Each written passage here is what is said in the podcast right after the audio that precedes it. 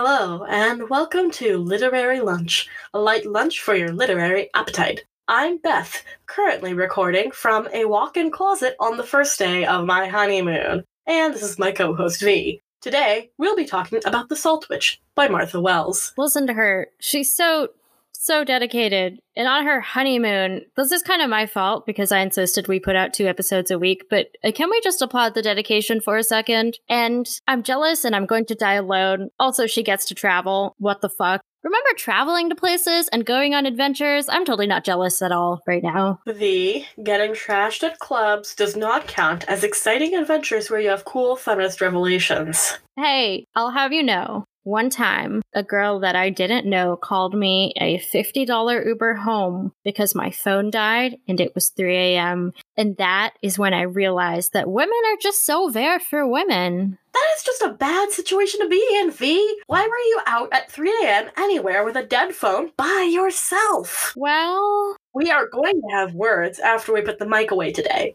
But speaking of women being there for women, eh? Let's go on to the synopsis. A witch named Juana finds a boat and takes it flying. It lands her on a ghost island at the end of a hurricane hallway, where she finds that the landscape is all jumbled together across time. At the center of the chaos, she finds a castle built to withstand the gale force winds. It was meant to be a refuge for the ghosts blown here by the hurricane, but some asshole died in it, took over, and kicked the ghost back out into the storm using the power of the heart of the castle, the Ghost Bride. Juana confronts him, but he brings her to the beach and shows her the spot where she died, telling her she's not a witch, she's just a ghost. she realizes that her mother never would have wanted her to die the way she did, tying her life to the family motel and dying in the sea. Loving and hating the island as much as she did makes her part of the magic of the place.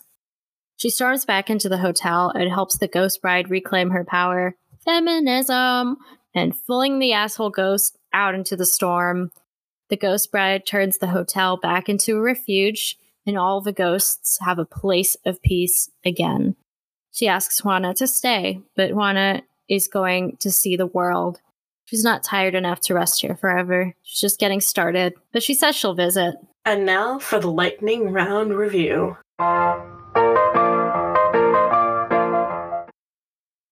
You know, the really relatable part of this story is that we've all been in a crummy relationship at one point or another. Can we call my ex the soul sucking demon king because he was a.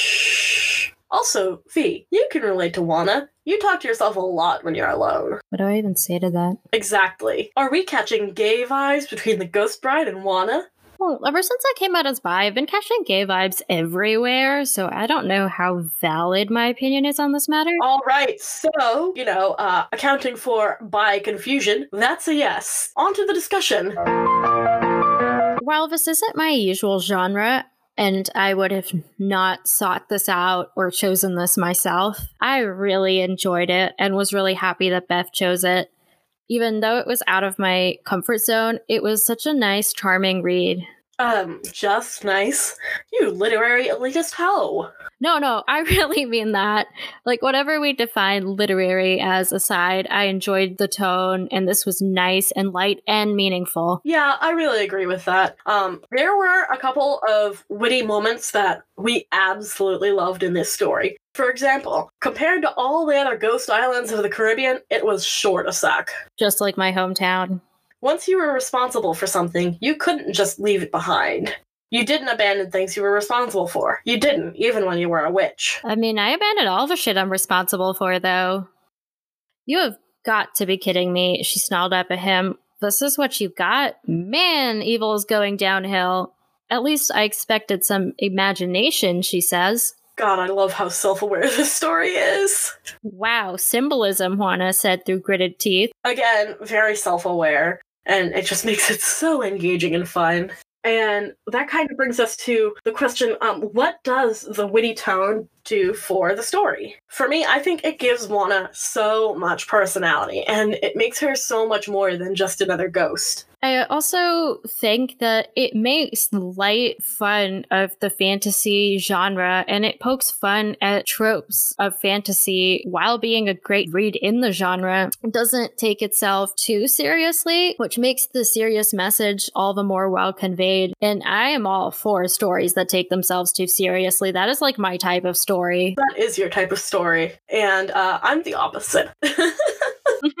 well, you won me over with this one. Yeah, because it's not just about the wit. There's also some really meaningful lines in here, too. Uh, for example, one of my personal favorites Hell is people, which and some people are so bad they can make any place into hell, even a place meant to be a refuge. A lot of that rings true, especially for people who have been in abusive relationships. Oh, absolutely. Because a relationship is supposed to be a refuge, it's supposed to be a safe place, but an abusive person can turn it into hell. The way that the ghost bride is sort of under the spell of this demon king who has her convinced that she has no power and she has no will, she has no strength. It's very reminiscent of the way an abuser can totally mitigate the self esteem of a victim. That's kind of an undercurrent here that I really love is the idea that an abuser is he gains his power by stealing your power, but he does not have inherent power of his own. And I think that is such an incredible idea and it was so meaningful. I just love the moment where Juana says, "We're here because we're dead. We don't have to be ghosts. We can be witches, baby. You got to own your power. Rescue yourself, queen. Start with no."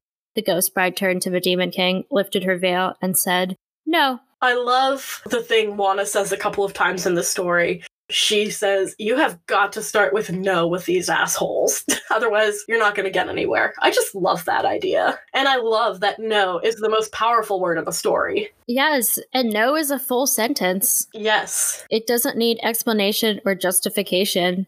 And no is about claiming your power and your future, even if you have been in a manipulative or abusive relationship, it's about remembering your autonomy. Not to say that it's that easy in. Oh, of course not. It is not easy in abusive relationships, and it is often not that simple. But the symbolism of the story is about getting away from that soul sucking sort of presence that Beth was talking about. Yeah, and I kind of liked the take that Wells had on why specifically these ghosts had power while the asshole didn't. And for all the Demon King had died in the castle, he wasn't part of it. You had to love this place with all your heart or hate it with all your soul, preferably both, to be a real part of magic. So even if he did die and take it over, he's not connected with this place. He's not connected spiritually to it. He just happened to die here and was like, oh, this seems like a good place to set up camp and be a, real dickwad. Yeah, I just love the fact that Juana just empowers the ghost bride by reminding her that she has power. It's such a feminist move. And sometimes that's all it takes is someone to sort of tell you, you know, you're strong, by the way, and I believe in you, and you can do this. This is an option. Yeah, it's so simple, but so impactful. And that's one of the things I really love about uh, genre fiction as opposed to literary fiction. Like the, the the genre itself is the metaphor, so it's not filled with um, you know all these sort of this purple prose you can get going in a literary story. It's the the, the setting is the metaphor and it helps to really approach difficult topics in um, a safer setting. So, like V was saying earlier, it isn't as easy as saying no in an abusive relationship. But when we have a ghost bride who literally uses ghost magic, and all she has to do is remember her power and say no, that is really incredible and it gives us such a sense of power and it makes her a really a force to be reckoned with and she shows us that we can be more than victims. We can be survivors and we can be conquerors. It's just such a beautiful tale. It really is. Honestly i think that's another of the strengths of genre fiction. It adds beauty to a story and engages the imagination in really important ways. Like the idea of Juana as a witch is so much more powerful and wonderful and joyful than if she were a traditional ghost or even a regular downtrodden human being. And the story is just so bittersweet but so beautiful. I absolutely agree. It captured my imagination completely. That is the power, my friends, of Martha Wells. So, we're uh, pretty much done with this serious discussion stuff, right? Yeah, I guess. Then I'm going to introduce a section I like to call This is one of my favorite authors, and I desperately need to rave about her work.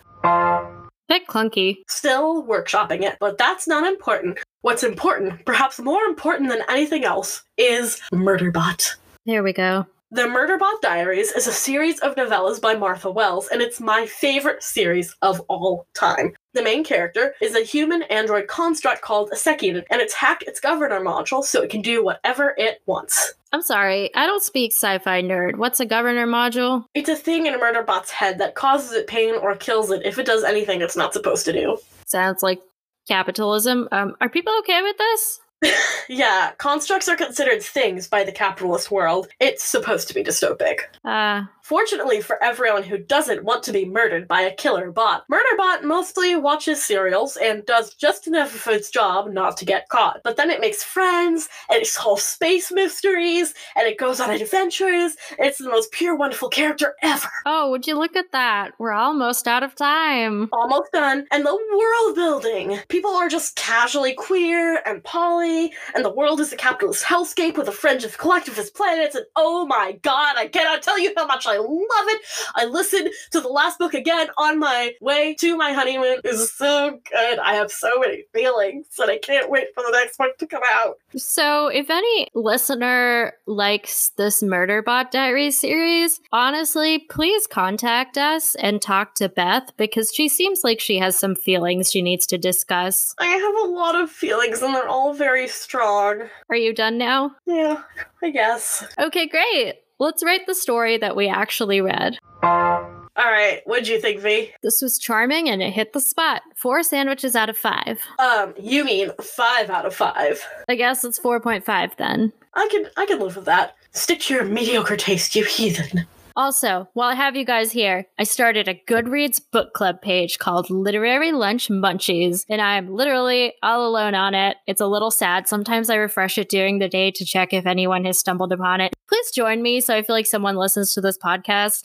Okay, now you just sound desperate. Um, that's it for today. Please rate us and leave us a good review because V needs external validation desperately. Follow us on Twitter at LitLunchcast, email us at litlunchpodcast at gmail.com, or find us on our website, literarylunchpodcast.wordpress.com. We want to hear your thoughts, feelings, and reactions to the story in the next one. You may even get a shout out. Thank you so much for listening, and we'll see you next time. Bye, munchies!